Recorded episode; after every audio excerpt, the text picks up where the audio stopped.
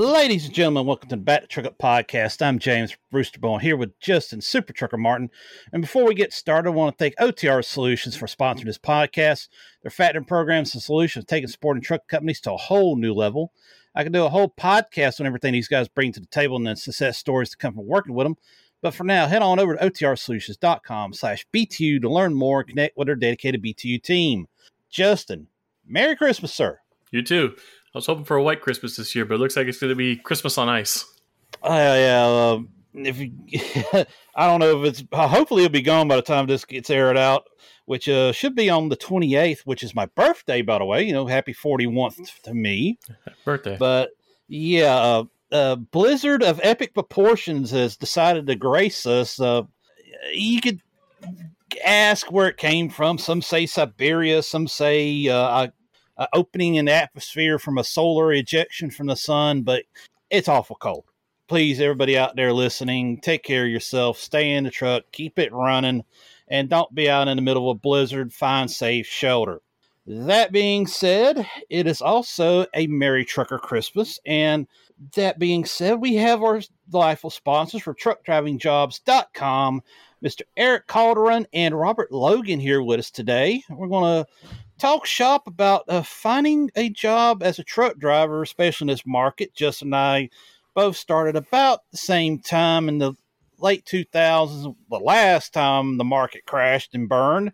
And as you see, we survived and rose like phoenixes, and we're going to teach you how to do the same. So, Eric and Robert, how are you guys doing today? Doing great, guys. Thanks for having us. Appreciate it. So, we're excited to talk to you guys today. Awesome. So that's the kind of the situation we're at. There's a big blizzard going on. It's also the winter doldrums where freight market shuts down for the Christmas and New Year's holidays. Basically, the last 2 weeks of December, the first week of January is widely known as some of the slowest times in trucking. That's also a time when a lot of drivers get stuck somewhere for 2, 3, 4 days, and they decide, hey, it's time to look at the wanted ads, time to go surfing online and see who might be a better option for me to work for. And truckdriverjobs.com does a great job with that, of posting the ads of the companies and what they're offering. Eric, how long has Truck Driver Jobs been going on? You know, give us the founding story on it. So truckdrivingjobs.com has been around since about 2012, and then I joined about 2018, and it's always been, we try and make it the best place for drivers to go and find the best jobs that are out there. So there's a lot of places that drivers can go, and they're all going to have jobs, but it really depends on what the best job is for that trucker and where he's at, in not only in his career, his experience, and what he does. So we try and really make it all about truck driving. So like I said, there's a lot of great websites out there to go. You could think of us as like the ZipRecruiter or Indeed specifically for trucking. So yeah, I'm on the website now looking at it. It's pretty simple to use. It's literally just keyword and where you want to look. A lot of sites, it's overly cumbersome. And they're not really focused on hiring truck drivers. They're just, job boards in general, and trying to filter job listings on that down to what, a truck driver would be looking for. It's like looking for a needle in a stack of needles sometimes. Totally. And, there's only so much that can go on a website too. And when, especially if you're looking at it on a phone, sitting in a truck, it's hard to get a good picture of what the job is about. So we even have our own call staff that will talk to drivers, and they'll talk to drivers and try and tell them a little bit more about the position, try and get them to, take the information over the phone so that they can fill out an application form. Most of the applications for when you want to get a truck driving job are very long, very tedious. Thankfully, if you've applied to another job before, a lot of that information is saved in the ATSs. So by having someone on the phone, a friendly voice that you could just say, oh yeah, that's me. We make it a little bit easier for everybody to be able to apply. And that given the state we're in right now, you were talking about, Rooster, you were talking about Now, right now is when a lot of drivers start to look for jobs. We were talking to one of our partners earlier today, and they're saying the search traffic for trucking jobs right now is going through the roof. So there's a lot of drivers looking, but the inverse is happening because of the economy and where freight is right now. There's not a lot of jobs posted.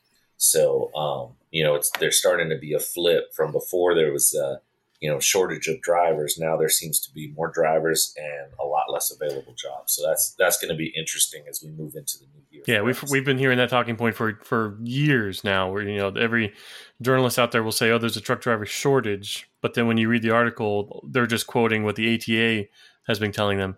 And we're fortunately finally seeing some pushback against that because how do you have a driver shortage for this many years while also having so many companies that have such high turnover? And then I think it was California finally said, hey, we have more people with commercial driver's licenses than there are job openings in the state. So I think they're finally starting to realize it's a retention issue, not an actual shortage issue. But that being said, like what are some companies that are having hard times finding drivers right now as far as like specialization, hazmat, oversize? Yeah, it's actually a little bit of everything, but so the way that we look at it, sometimes we'll look at the type of runs that people are doing, right? So like OTR, regional or local, and teams. And I know from your experience, right, you were talking to us before we got started about your team's experience, right? Teams is going to pay more. It's going to be a lot harder job. Local is going to pay less, but you're going to get home every day. And so what we start to see is like after somebody's driving OTR for a while and they want to go local, it's a lot easier to find a local job once you have that over the road experience. But guys coming in when they're looking to get a job, they're like, "Oh, I just want local," and it's like, "Well, buddy, there's a lot of people that put in a lot of work for many years that are about to get the local job. So you gotta go out OTR. You gotta do your thing for a little bit. People don't want to hear it." So the guys that the companies that are having the hardest time, I think, are those OTR runs where they're gone for a long time. It's more expensive to hire those drivers, but for good reason. I see it as I did my time. My career path was pretty typical. I did OTR for 8 years, and then local regional for 7. After I got off of doing OTR, I started you guys hadn't existed yet, so I was looking at like Craigslist and stuff. And that's how I was finding jobs. And when I moved to Philadelphia, I had a job lined up that was supposed to be local, home every night. And then like a week before I got hired, they emailed me and they're like, "Oh, the customer has changed certain things, so it's going to be semi-regional." And I was like, "Okay, what the hell does that mean?" And they're like, "Well, you'll be out like 3-4 days. And I was like, "Guys, I specifically applied for you guys so that I would be home every night." And within 8 months after I had quit, I lasted 2 days there. I quit. And then within 8 months, that place was out of business. So I could sniff them out. It's crazy because, that's kind of a typical story that we hear from drivers. They'll sign on to something. And then once they get there, it's just a little bit different. And then a little more different. And so I think transparency has to be something we all have to work on. We, like I said, we try our best to match the best driver to the best job that's out there. At the same time, though, like, each one of those things has a different pay rate. It has a different amount of home time, and they're kind of inverse in the way that like you're going to get paid more usually if you're out longer. You're going to get paid less if you're coming home every day, unless you're specialized in something. I mean, there's a lot of opportunity. I think if you got your hazmat, if you're hauling freight that's not regular, right? There's a lot of opportunity out there, and there's a lot of ways to make good money. But it's not glamorous, let's say. Yeah.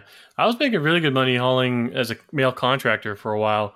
But every day is a 14-hour day. I mean, long day. And even because we were limited to the air miles exemption, we could pull one 16-hour day a week as long as that was getting us back to the home terminal. And so my route was from Philadelphia to Ashland, Virginia, and back every day. So every morning I'm driving through the Baltimore, D.C. rush hour traffic. And then if I was lucky, I would be in the truck at 5 a.m. and out of the truck at 5 p.m. But most days it was like 6, 7 p.m. And I mean, that's a long day. And I did that for 3 years. My family and I just recently did a trip to Maryland and back. And the whole time I was like, I can't believe I did this every day. It's just, it's a muscle, and I've let it go flabby over the years. And I'm like, I can't do this anymore. God bless you. You can do it, man. I drove from Arizona to Texas. And we were like outside of Phoenix to get to Houston. And I was with my daughter, my son, and my mother, and we actually drove it straight through. That was the longest day I think I've ever experienced. I mean, it was just ridiculous going down the road when there's nothing around you for hours and hours. Yeah. I mean, our truck drivers do an amazing job to keep us all rolling and having to deal with that every day. Lots of podcasts, lots of audiobooks, satellite radio. The first day I got, I remember I've been driving for like 6-7 months, and the first day I had a Sirius XM radio in the truck. I was like, oh, this is the greatest thing ever. you can be awesome. Streaming music and stuff, but like if you're out in like Nebraska, there's no data out there for your phone, so you either have to have it already downloaded, or you hope you don't mind listening to the same three songs over and over again, or listen to the local stations. But yeah, once I got a satellite radio, I was like, oh, I can literally just have it on one station and listen to it the whole drive. It was great. No, that's great. Thank goodness for Spotify Pro now, where you could download everything and keep it on your phone too. I mean, you could download this podcast, right? Just listen to it all the way through. Oh yeah. So back on the site here, I just for shits and giggles here, I searched. So I'm in the Northeast, so I searched Philadelphia local. And I'm looking at what jobs are posted here, and I'm seeing some of the rates. Not bad. 70 cents per mile is what they're charging for or paying for OTR, and top hourly rate is $34 an hour. That's pretty good. Yeah, we've got some good companies out there that are putting up some good jobs. There's a lot of competition for those jobs, right? So along with anything, right? And this is kind of interesting because we're in an interesting spot, because we can see from where we sit the companies that are putting out the jobs and then the percentage of drivers that they're getting in. But we can also see, because if you're on truckdrivingjobs.com, usually a driver will apply to multiple jobs in one sitting, right?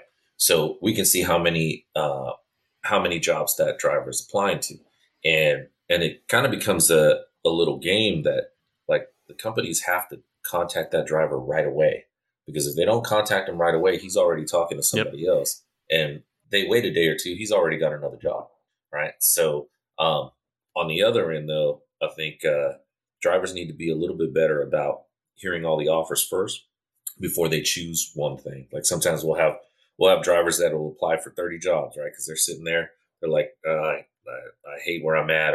I'm sitting, the cab is freezing. I'm doing my thing. And they apply to 30 jobs, they're going to get 30 phone calls. But on phone call number 5, they're like, oh, I don't want any more phone calls. I'm just going to take this job. And then they don't answer. And then call number 6 might be a better job with better pay and a better location. So, just being prudent about, maybe I'll just, if 5 is my limit, I'm going to apply to 5 jobs today, 5 jobs the next day, space it out so you can figure it out. Because, like you said, even in this time right now where there's less jobs out there, good drivers can still find a job because there's still people out there. Yeah. So I go on our TikTok all the time and I see guys bragging about, oh, I can get a job anywhere. I can do this. I can do that. And immediately you go into the replies and it's like, you would not get hired where I work at, because I know the owner, and the owner sees people like you and they see the content you're putting out. They won't hire you. Yeah. Yeah. There's still a level of loyalty. I think that, and that's the thing. And you see it. I think you see it with most drivers. There's a level of loyalty to the industry, and if the company's good, there's definitely a level of loyalty to that company, right? So we sponsored for one of our carriers. We sponsored their million-mile driver thing out in Talladega. And they had all their million-mile drivers come out and drive NASCAR. Oh, cool! And that was, I mean, these guys are having a ball, man. And they treat their drivers well, and the drivers treat the company well. So that still happens out there. But I think in in a market where there's, you know, maybe it'll change now into this coming year with what's going on with freight. But for a little while here, there's been a lot of jumping. And like you said, the retention issues are crazy, you know, absolutely crazy. But what's feeding into all this too is that, like, we like I said, we probably see more than most. We'll see all the people that are applying to jobs, and we can see how long they've been drivers. And there's a lot of people in their 70s that are still driving, you know, and there's a big percentage of them like that. And they're about to go out, and all these youngsters that come in, if they're not ready for that hard work, or they've been sold a different kind of job, it'll be a little bit different from once they see it. So. Yeah, I think COVID really. So I like to say that COVID was like an accelerant. You know, all these trends were coming, but whether they were 5 years or 10 years away, COVID pretty much just like pressed the accelerator pedal, and it all happened within 6 months. So, you know, when I was hired at the Postal Service, we had about 250 drivers total at the facility I worked at, amongst 3 different shifts. And when I was hired, we were 72 drivers short, and when I left, we were 78 drivers short 5 years later, because COVID really. A lot of guys kind of saw the writing on the wall. They were in their 70s. Our oldest driver was 78. I believe he's still driving there and loves it. You know, he literally lives across the street from the plant. He goes to work every day. And a lot of guys were like, I'm done with this. And so a bunch retired. You know, they hired enough guys, or so they thought. And then we got crushed with the parcel volume. And so they needed more drivers. And then guys started retiring faster than they can be replaced. And I think that was like, true for a lot of companies. You know, we saw that with Walmart for forever. They were the hardest job to get into as a truck driver. You needed a spotless record. And even if you had that and qualified to apply there, the testing that they did would flunk out more people than like Ivy League schools. You know, they had a higher rejection rate than Harvard, I think it was. But it's kind of bit themselves in the butt now because, you know, for the longest time, they'd been bragging that the number one reason people leave Walmart is retirement, which is great when, you know, it's the 90s and you have all your guys in their prime. But when you fast forward 20, 30 years later, you know, that your fleet's aging, and you don't have that pipeline of guys coming out of, you know, new truck companies to get experience and then go to better companies. I think that pipeline is breaking down where guys, they go into carriers. And these carriers understand, you know, hey, we're an entry-level team, or we're an entry-level company. You know, we either hire new drivers or we hire guys with no experience. But they work here for 2 years, they get the experience, and they go somewhere else.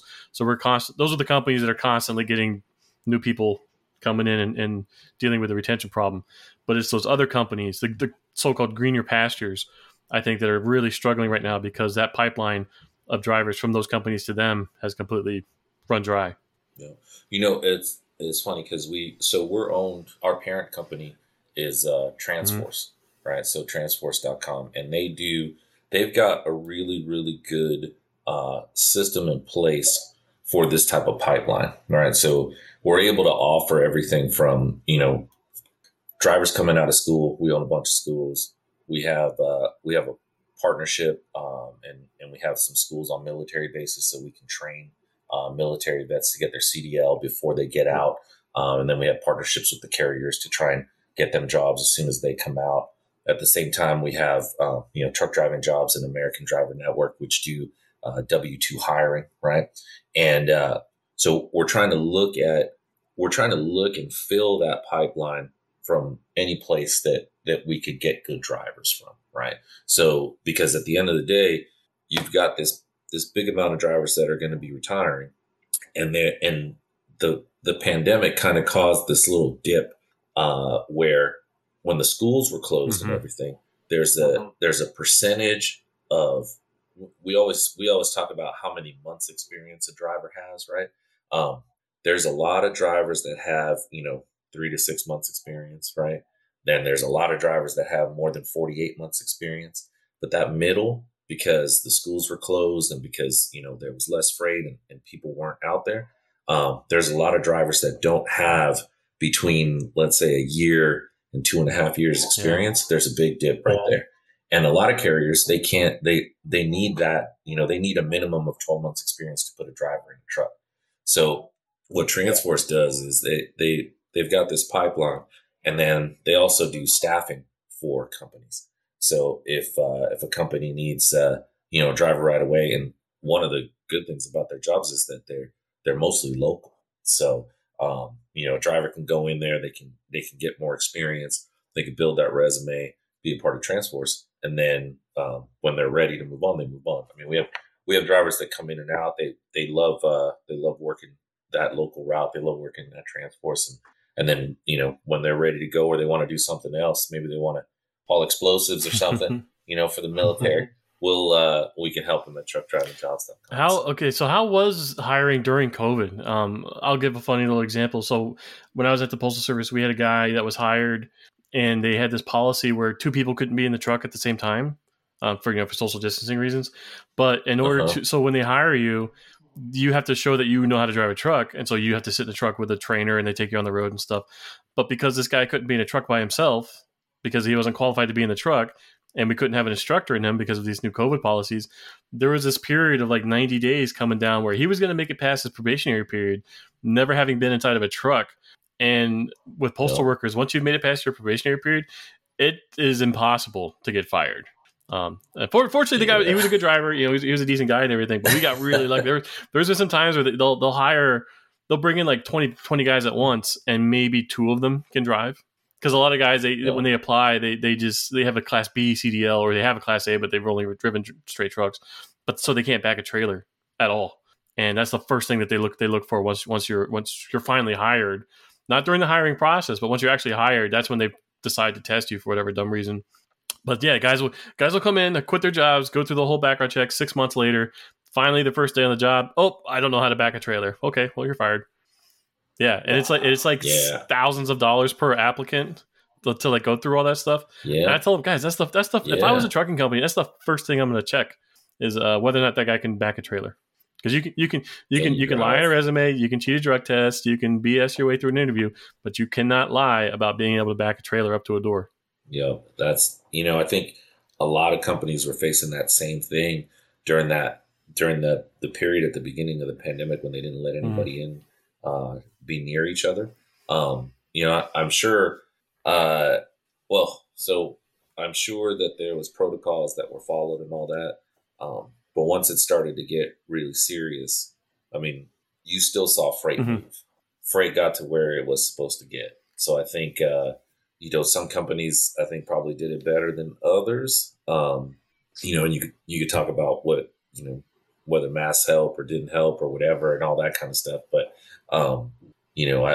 I think in the end, we were thankfully able to get through that part. However, having those schools closed and all that's causing problems now. Wow. That far back. So yeah. Oh yeah, for sure. Because, there's a big, think about it. If for 6 months, you had no drivers graduating, right? And you look at the amount of drivers that are graduating every month, you've got a big amount of people who would have a certain amount of experience and can do certain jobs that are just not there. So, and I tell young guys this all the time now, if you have a CDL and you've got like a year or 2 years experience and you don't have a major, if you're not told screw up, the world's basically your oyster at this point. Is that pretty much the case? Still, yeah. It's still the case. And like I said, I mean, it really depends on what you want to do, right? Because there's companies out there they'll put you on a team, they'll give you a big bonus, but then you got to run. Yeah. You got to be running. And there are some, we talk to some drivers and they're happy to do it. They don't have a lot of responsibility. They'll jump in the truck, they'll make a bunch of money for a couple of years. Then they'll buy their truck and then, they'll sign on contract for somebody until they can get their own contracts. But there's also a revolving door of people that come in and they say, okay, well, I want to run. I want to get this $10,000 sign-on bonus or do this lease purchase plan. And then when it doesn't work out, they bounce. So, it's there's still ways to do well in freight. There's still ways to not have it be a good experience. Yeah, team is tough because trying to get two random strangers in a truck together and not have them at each other's throats, 5 minutes down the road, it's next to impossible. I was very fortunate. The first time I drove team was with my first company. I met this guy, Shane, at the operating center in Indianapolis. Every time we did laundry, it's like we kept running into each other. And we were both on this. So we were with Schneider at the time, and they had this program called Home Run, where you would be out for 2 weeks and then home for 1 week. And it was three drivers sharing two trucks. And it was basically like a constant, it was a rotation schedule. And it was great because you get your home time, but you don't make any money doing that. I mean, it's everything has to go perfect from like the minute you, from your first day to your last day of those 2 weeks, everything has to go flawlessly. If you get to a customer and there's a delay, or if there's a breakdown, whatever, you know, anything along the way, it just wipes out your earning potential. And then they had team home run. And so we were like, well, let's give that a try. And we drove together for about 6 months, and it was decent, you know. But then I got onto a dedicated account, and you know, I lived out the rest of my time doing that.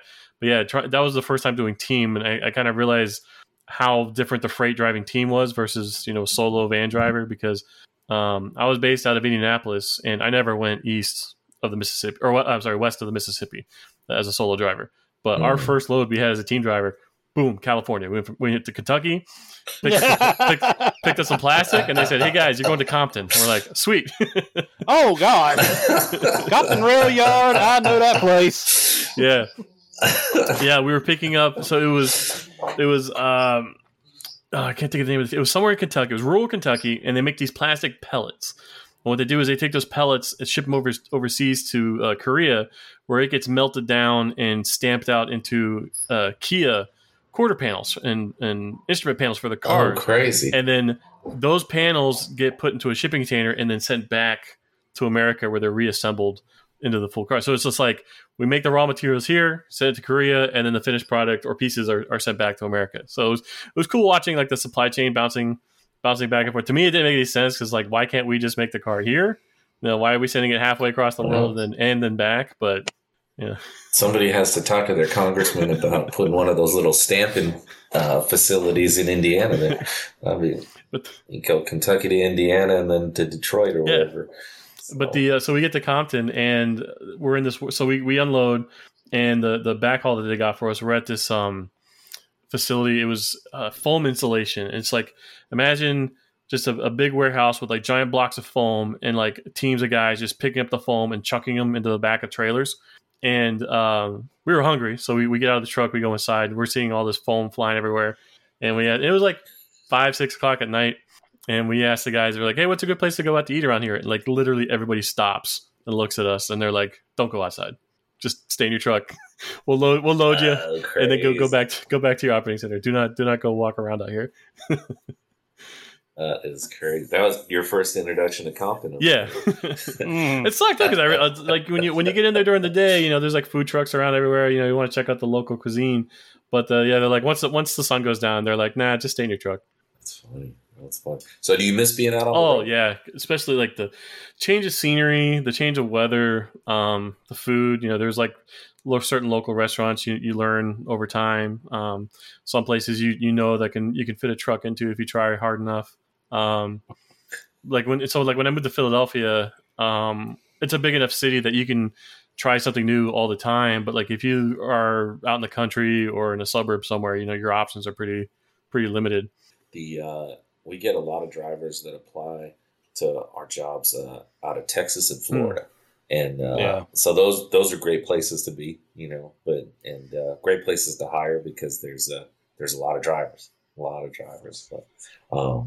It's interesting because you said Indiana earlier, and that's you know, there's a lot of jobs, but there's less and less drivers, I think. So I'm wondering if you guys have seen like you know, a decrease in the number of drivers in certain parts of the country, because it's definitely getting to a point where we're starting to see it's a lot easier to hire in certain places than other places, and where it's easier to hire may not be where the freight is. It also depends on where people are moving to. Like Florida is a big boom state right now. A lot more people are moving to Florida than moving out. Texas, I believe, is also the case. I lived in Indiana for a little while too. You know, its nickname is the Crossroads of America. So big transportation hub there. Wabash Trailers is based out of Indiana. Gary, Indiana is a huge trucking hub. So if you're in the area, you know, you can always find work. Might not be great work, but it's work. You know, you'll never be unemployed. Tracy, California, too. Yeah. So the company I drove for when I was hauling hazmat, they were based in Tracy, California, And for those of you that don't know, if you look at the map, San Francisco basically has no room for warehouses or trucks or anything. So Tracy, California is just one giant warehouse for San Francisco. And I say all the time, if you have a CDL and you live in Tracy and you don't have a job, there is something wrong with you. If you haven't gone to otrsolutions.com/BTU yet, here's your reminder. Not sure how to say it, but factoring these guys just makes sense. They're focused on driving your success and helping you grow your company. They've gone as far as offering custom business email address setups so you can negotiate better rates with brokers. There's just so much opportunity out there, and OTR is your ticket to success. So head on over to otrsolutions.com/BTU and check out their solutions. That's crazy. So you were down by Stockton. Yeah, Stockton, Modesto, all that, yeah. Yeah. And I was very close to moving out there until I had some friends in Philadelphia that said they had a room available. Because at the time, I was driving team and running all over the place, 10,000 miles a week. It was just, I was getting drained. And I kind of had it in my head is like, if I was going to settle down somewhere, it'd either be California in Tracy or like Northern Florida, Jacksonville, it's all the intermodal out there, or Philadelphia. And so I chose Philly. And I've been out here ever since. Good choice, man. Yeah. Good choice. Especially now, you made the right choice.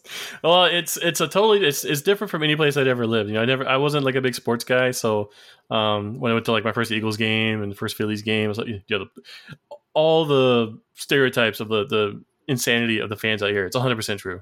They're all psychos, and they love it. They're totally proud of it too.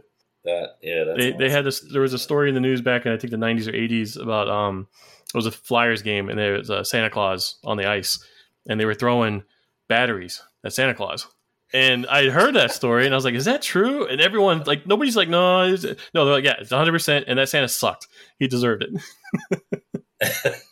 They're just brutal up here. That's funny.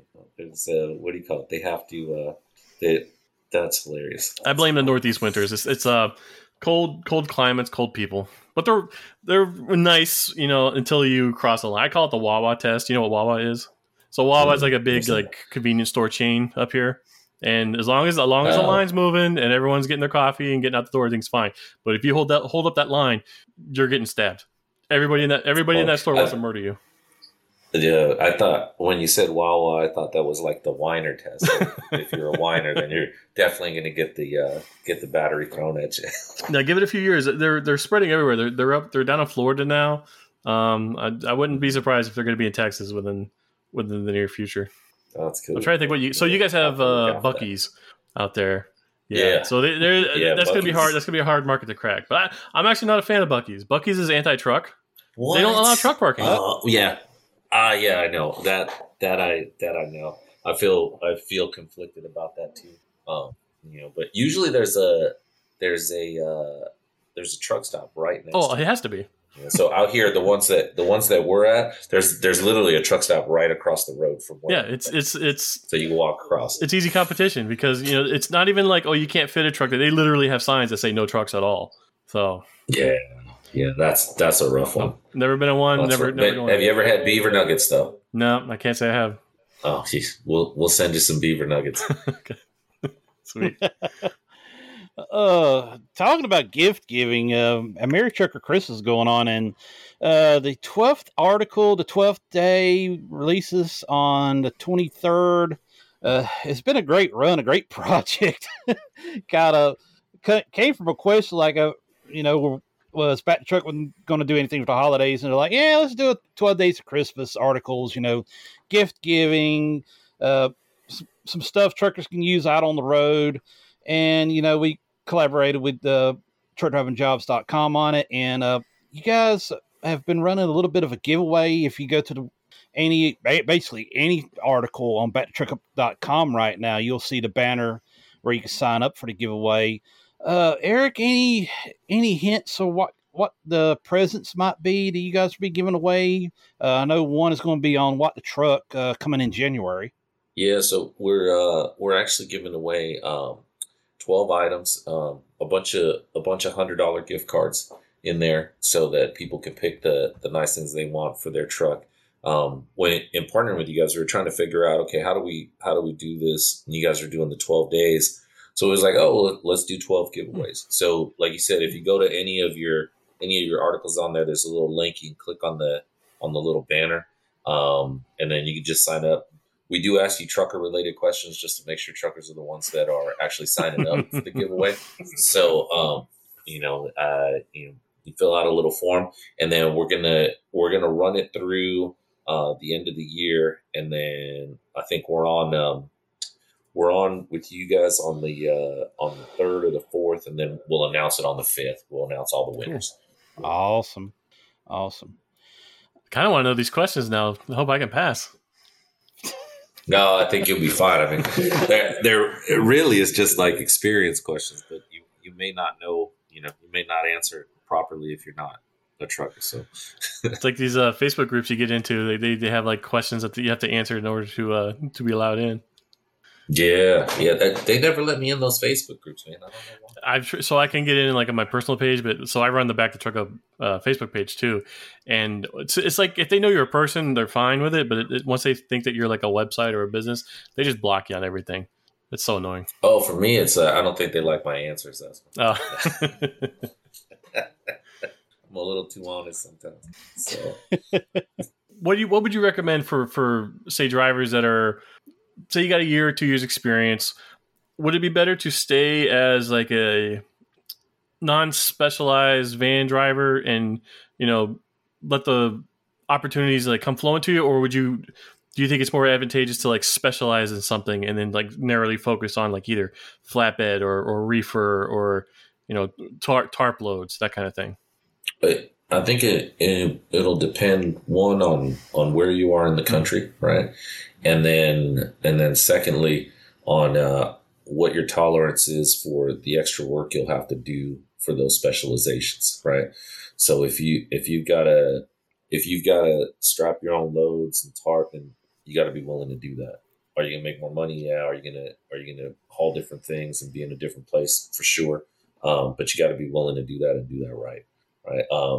Yeah, I'm on TikTok a lot too, and I'll see drivers that'll film somebody and like they'll be like, "Look at how this guy just tarped this thing, or how he loaded it." And they'll go, and it's you really gotta take pride in what you're doing in that situation. I think we're down in Texas, so there's a lot of work. If you've got hazmat and tanker, right? There's a lot of work out here. But there's also, you could go out to West Texas and you can make good money. But you got to be out there in West Texas for a while. Working in oil fields. You just got to be willing to. You got to be willing to do the extra stuff on the job to make that extra money. I mean, nothing is simple and easy. My mother used to say, if it's simple and easy, then anybody can do it. So you're not going to make any money. So. You still gotta work hard. So, I would say I'm always a specialization guy, right? Cause I think if you specialize in something, you're gonna do a lot better.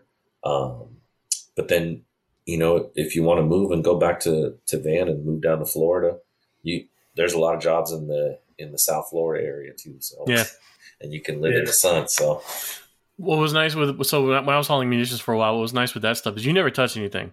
So I see guys tarping and stuff, and I'm like, nah, it's a little too much work for me. But then they'll show me the bill of lading, and they'll say like, well, I got paid $100 to tarp this, And if they've been doing it for a while, and they can tarp and say it between half an hour to an hour, that's $100 an hour you just made. So it's not bad, I'm trying to remember. I think we were paid. So we were paid per mile and then per stop. But like if it took them like 3 hours to load us or unload us, we weren't paid for that time. But again, you're not touching any of it, so it's all about, like you said, it's all about what you're comfortable, living with. Yeah. So they didn't do detention pay for you guys, or anything? I think they did. So we would have not for like loading or unloading, but like, let's say because we were delivering to bases and everything's closed on the weekends, if we had something in the trailer and we could drop the trailer on base and then bobtail out. We could get a hotel for the night, and then any hotel after that, the company would pay $50 per night for that. But now, because of the equipment that we were hauling, we would have we had a van trailer, and then we had a dromatory box on the truck. And so if we had a load in the trailer and the truck, and we had to leave the truck on base and take a taxi off base, then we were we had plenty of times where we just didn't have the truck at all. The company would pay for the hotel, just period, because you don't have any place to to sleep for the night. So that $50 a night though, that's like Four Seasons money. We've seen some pretty rough. The worst one we were going to Seal Beach in California, and I think it's it wasn't a Motel 6. It was a Days Inn. Super 8, and one of those things. And $90-something a night they're charging, and it's like, you know, not even one star. It's like a tenth of the star. Even the cockroaches at the hotel were like, this is a ripoff. But then I drove the first partner I had with him. I drove with him for 2 years, and he retired. And I brought my dad on to drive with me, and he's retired Air Force. And what's great about that is it's a lot easier getting on and off bases when you have military ID, because you don't have to get like the security clearance and or the checks and everything while you're there, and you can stay on housing on base. So we went to Quantico, and they had just finished building. Like you could smell the paint on the walls. That's how fresh this place was. And it's like a nice 3-star hotel right there on the water. And I think it was like $28 a night we paid, because it's awesome. It's like super cheap on the on base housing. TLQ, I think they're temporary living quarters, they call it. And they got some really nice spots out there, because a lot of it's for like retired military people. You know, if you want to go play tourist for a while or go, you know, on the golf courses and stuff, you can just live out your retirement doing that if you want. And a lot of guys do. Awesome. Yeah. If you're trying to get into hazmat or military style freight, the best kinds of drivers for freight like that, recently retired military couples. We met Manti Teo at a conference that Freightwaves was hosting last month, and he owns a trucking company, and he and I were talking for a bit, and he's having a hard time finding drivers because he's trying to get contracts to haul that kind of freight, but all the teams that he had, all the drivers that he's hiring, either don't want to drive team, or they don't have like the experience to haul that kind of freight. And so he was asking me like, what's the best kind of driver to look for that? And I was like, that's exactly what I did for 4 years. And I was like, I told him you need recently retired military couples, or like me and my dad, you know, father and son, military retirees. And he was like, "Oh, thanks." Well, I'll give you my number. Give him my number, because like I said, we've got those schools on the military bases, and you know, one of the biggest things that we try and do is try and get our military vets placed in good positions, so that, you know, We talk to a lot of companies, and we say, look, if you're looking for good employees, our military veterans are amazing. There's a loyalty to them. There's a level of understanding the importance of what you're doing, mm-hmm. and the mission that you have, and that's like that's like huge for us. So I'm serious, man. You know anybody that wants to hire vets or anything like that? Give them my number, and we'll figure out how we can help them out. Yeah. The company I used to drive for, Green Valley Transportation, I just spoke with them a few months back, and they're always hiring. You know, it's just the nature. It's the nature of the industry too. It's not that their turnover is like super high or anything. You know, I'd say they're probably average, mm-hmm. but I think because of who they hire for the most part, you know, older couples, they just don't last as long, mm-hmm. as, you know, a driver going into a company when they're 25 is going to have a much longer career at a company than somebody who's, say, in their 50s and 60s, you know, towards the tail end of their career. I was lucky. Like I said, I don't even think I was 30 yet I think probably 31 or 32 when that job landed in my lap.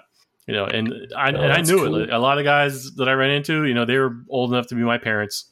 And, you know, they'd see me and they're like, who the hell are you? You know, what are you doing here? And I was like, I don't know. I'm literally, I'm lucky. I know a guy who knows a guy, and he got me the job here. No, it's fun. So we just sponsored the Veterans Ready Summit out in DC. And it was basically transportation industry trying to figure out with the U.S. military, how to work together to get, vets jobs and ex-military jobs in the logistics industry. And one of the things that was kind of interesting, not just truck driving, but anything in logistics, right? When you look at the careers of some of our active service members, like a lot of it is logistics, mm-hmm. right?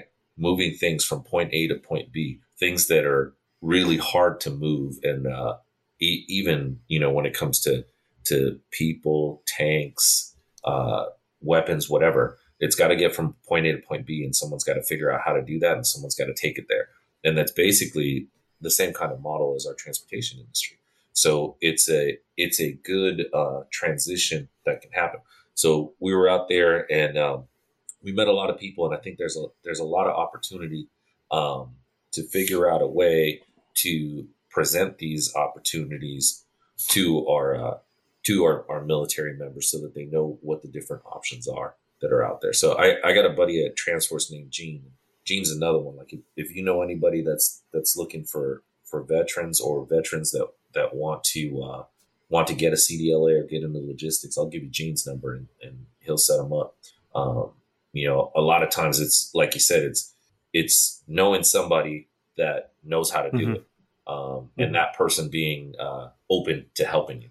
And so that's one of the things we're trying to do. I mean, it was a great experience. I'll tell you, if anybody could, if there's something you can do, there's this thing called Wreaths Across America. I'm sure everybody knows what Wreaths Across America is, right? But being like going to it, it was huge. I took my son with me, and we part of the Veterans Ready Summit at the end.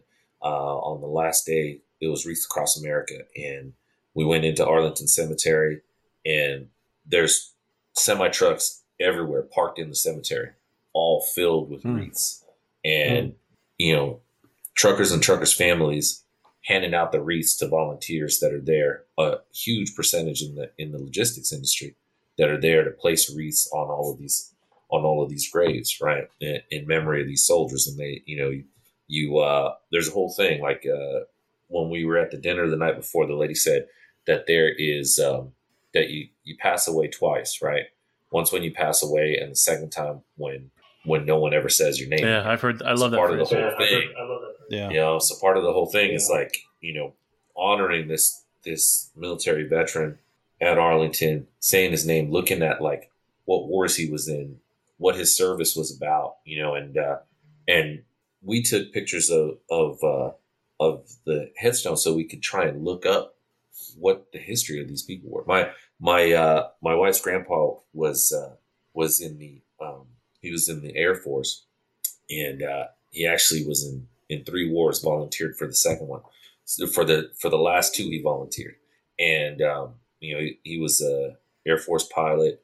And so we've always had, roots there. Very different to be there and look at how many other families have that same thing, So I would say if you can, wherever you're at, try and do Wreaths Across America. I think they're doing it like over 200 cemeteries throughout the country now. It's all on the same day. So for next year, start looking now. We're going to try and do something here in Houston this year. It's a great thing to be a part of, and interesting to see how much of the trucking industry is a part of that as well. So good crossovers. There's always been a nice crossover between the military and the trucking industry. I think back when I was still hauling military freight, there were guys that were in the service, and they would haul tanks and trucks and everything in the military service, but it wasn't a commercial CDL. It wasn't a commercial driver's license. So they would be in the military, and the contract would run out, and then they would get out, and nobody could hire them because they didn't have a commercial driver's license. I think that's completely changed now.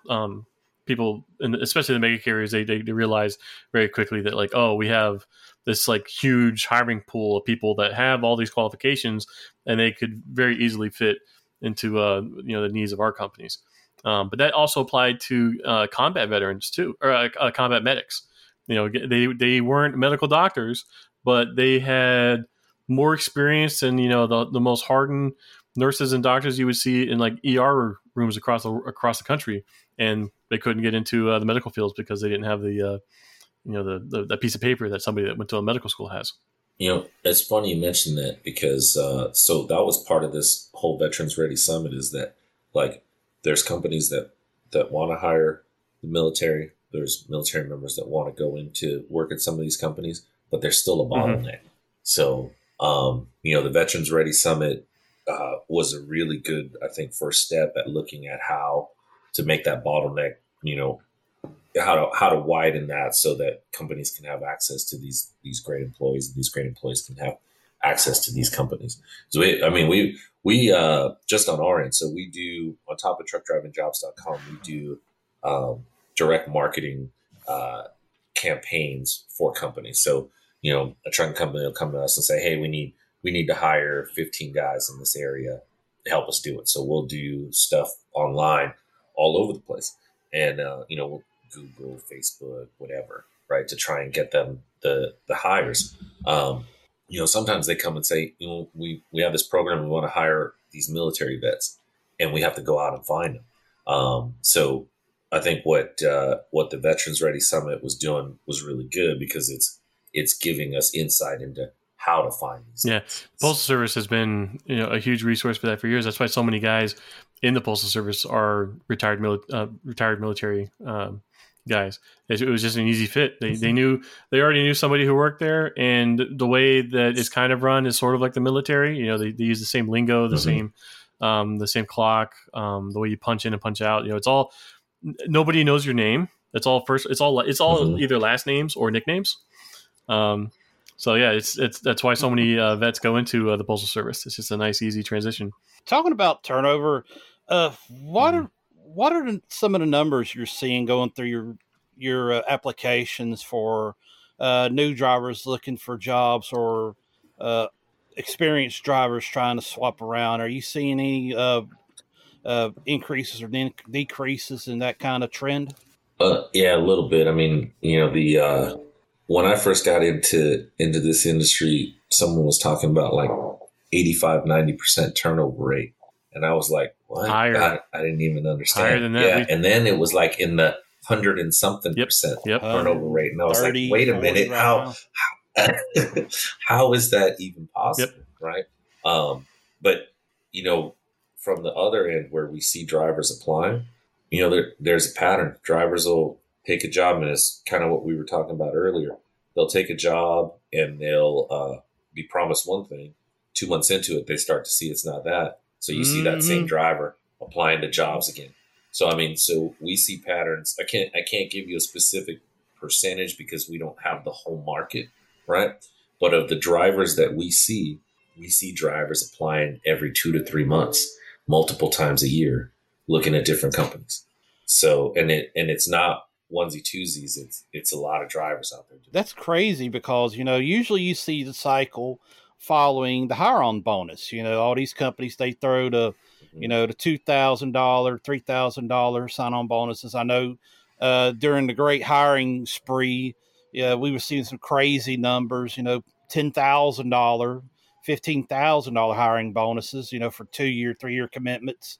But, and usually that's what the pattern holds to, is when that sign on bonus runs out, we get into the next market downturn or the next big slowdown, like Christmas holidays, and drivers go see who's got the best sign-on bonuses. They start going there. But seeing, like you said, the cycle's now going to a quarterly hiring, you know, every two, three, 4 months. I mean, is this mainly drivers not following their commitment to the driver or what they promised them when they're hired? Or is it, you know, just that crazy with freight, having enough freight to keep those drivers going? You know, what do you see as cause of that? I think, you know, right now it'll be interesting what ends up happening now. Since the pandemic, freight has been crazy, right? There's been plenty of freight. We pay attention to how many truckloads per truck are available, right? And you know, it's upwards of 5 to 12 loads available per truck in certain parts of the U.S. And so the freight was there. With the freight being there, then the opportunities were there for drivers to move around, right? You know, sometimes it's greener pastures, sometimes it's, you know, promised something and it wasn't there.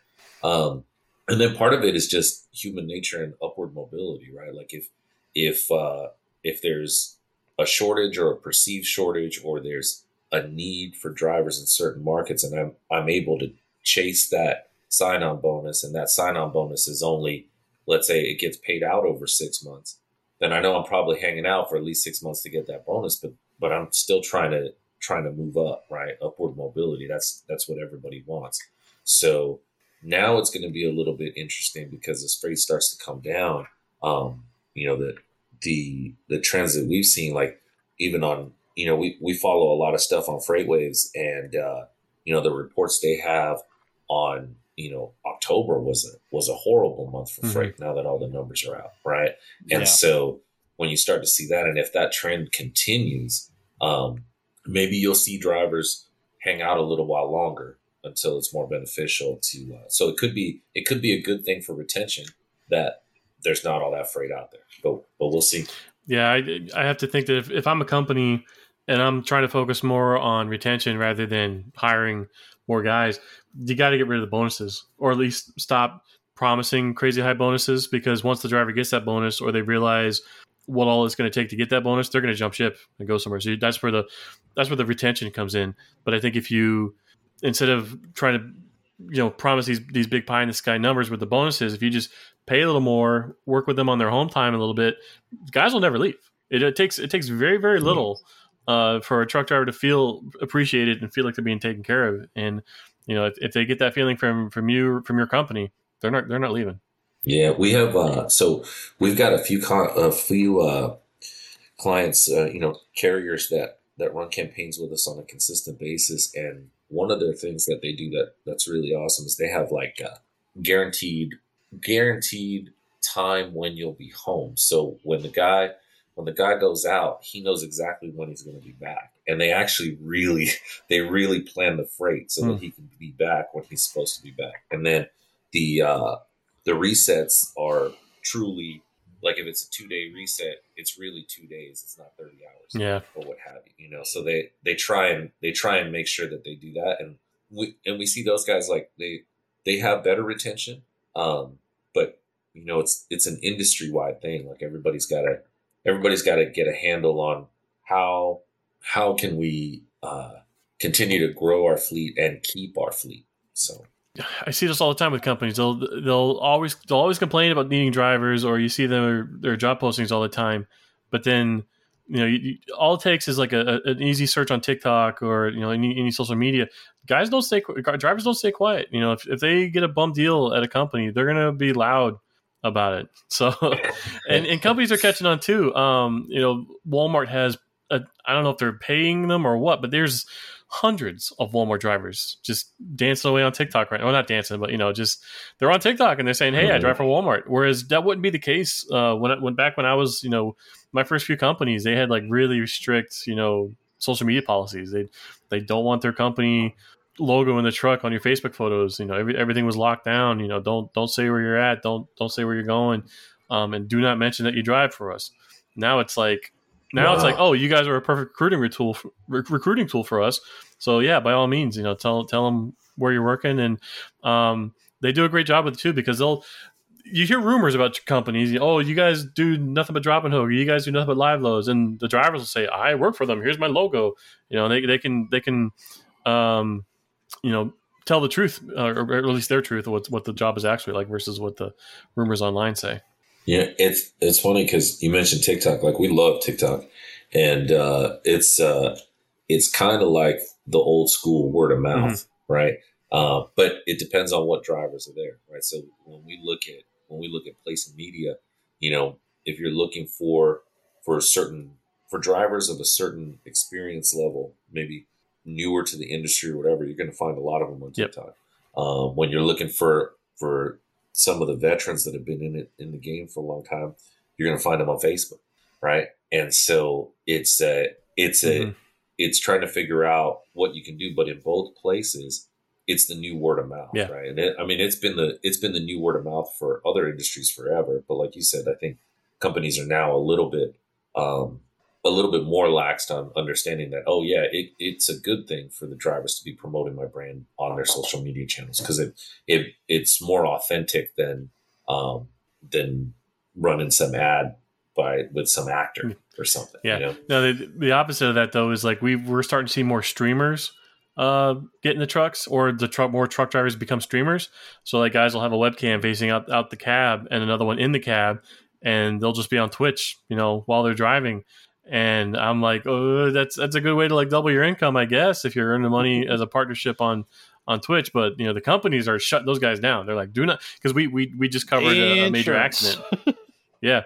This Twitch streamer was driving down a road, and a pickup truck came into his lane coming at him. So he moved over to get around him, and just that little bit of movement, he went into a ditch and rolled the truck live during his stream. He wasn't hurt, fortunately, and the police are on the lookout for that pickup truck. They're treating it as a hit and run. So fortunately, because they have the footage and everything, it cleared him of any wrongdoing. But like, you know, what if he was picking his nose? If he was looking at his phone to check his notifications, or anything that was on that footage would have been a slam dunk for the insurance company. Or God forbid there was an injury for someone else. You know, they could have had an easy settlement from that. So yeah, I think his company shut him down pretty quick. Yeah, that's so he's still working with them, but they're like, please do not live stream. And it sucks because he had a pretty good sized following. You know, if you start doing it for a while, enough people, you know, become fans, and they actually like what you're doing, and they can ask questions and stuff. Because you know, most people don't know what it's like being a truck driver, so it's really cool to see. You know, you don't have an ER doctor with a GoPro on his head streaming 24/7, but you can do that with truck drivers, and you can ask them questions and you know, see what it's like. But yeah, the companies are like, nah, don't do that.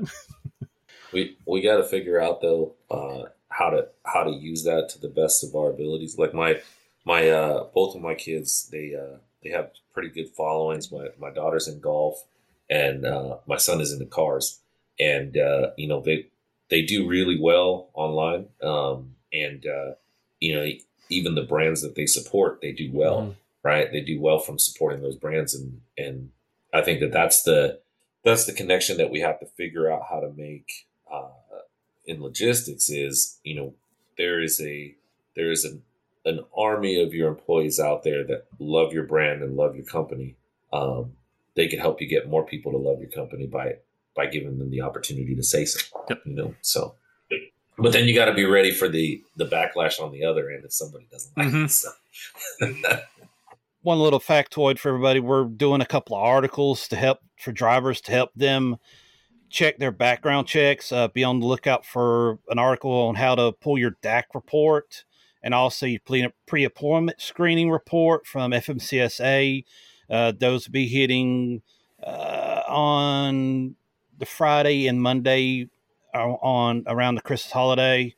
You know, that's something you need to be taking in account when filling out an application, because your employer will be pulling those and verifying them. And if what's on your employment application doesn't match what's on their reports, they're going to want to get that sorted away, and you know, it could cause you to have some issues, or might not get the pay you want if you decide to work for that company. So be on the lookout for those articles. But you know, just want to say thank you to truckdrivingjobs.com. You know, Eric and Robert, for giving us some of your time and explaining to us what your company does for drivers, and you know, talking about the current driver hiring situation we're dealing with right now. Thanks very much for having us, guys. We super appreciate it. All right. And do you guys have any websites or social media you want to mention before we sign off? Check out truckdrivingjobs.com. Next time you're looking to get the best driver job out there. All right. Well, ladies and gentlemen, I'm James Roosterbone here with Justin Super Trucker Martin for Back to Truck Up Podcast, and we will catch you guys down the road, and have happy holidays, Merry Christmas, and a Happy New Year. Well, Merry Christmas, everybody.